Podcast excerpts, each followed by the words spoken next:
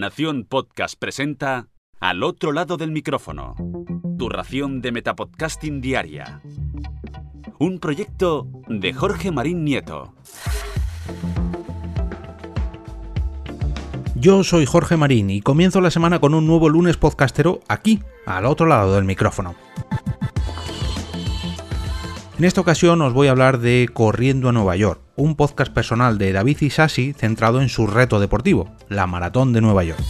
Os tengo que confesar que no era oyente de este podcast hasta hace apenas unas semanas. Si me seguís desde hace tiempo por cualquiera de las redes sociales, sabréis que este año me había propuesto el reto de correr 10 carreras de 10 kilómetros.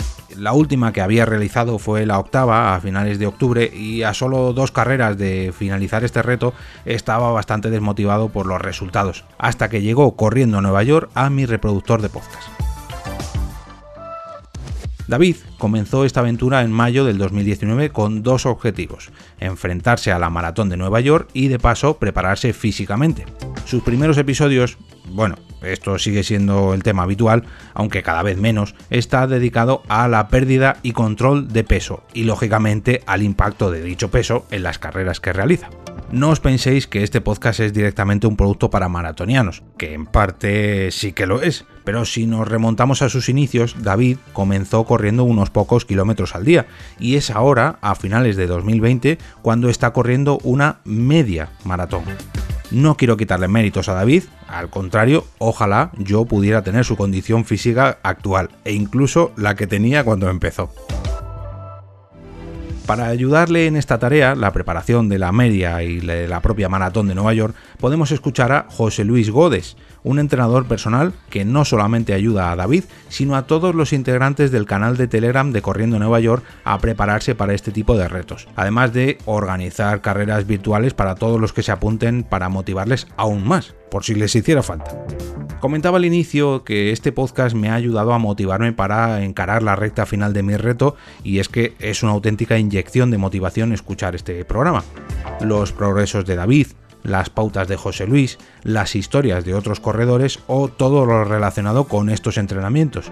Y es que muchas veces pensamos que salir a correr es simplemente el hecho de salir a entrenar varias veces a la semana, pero no, hay un mundo más allá sobre el running desde la ropa adecuada para cada temperatura, las aplicaciones que te hacen exprimirte al máximo, la música o podcast que escuchas en cada salida, si necesitas gafas, cuándo cambiarte unas zapatillas, en fin, de todos estos temas y muchos más podréis aprender en los más de 250 episodios que llevan grabados.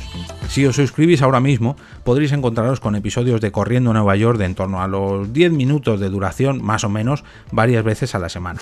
De esta forma, siempre tendréis un capítulo disponible para que cuando vayáis a correr no tengáis excusa para quedaros en casa y salgáis a realizar vuestro mejor tiempo. Podréis encontrar todos los métodos de suscripción a Corriendo Nueva York en el post de hoy y, como no, localizar dicho post en las notas de este capítulo.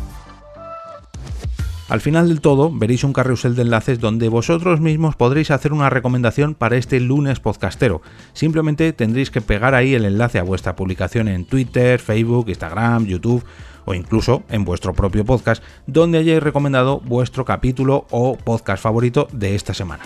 Eso sí, no olvidéis añadir el hashtag lunespodcastero para hacer de esta iniciativa algo más grande cada semana.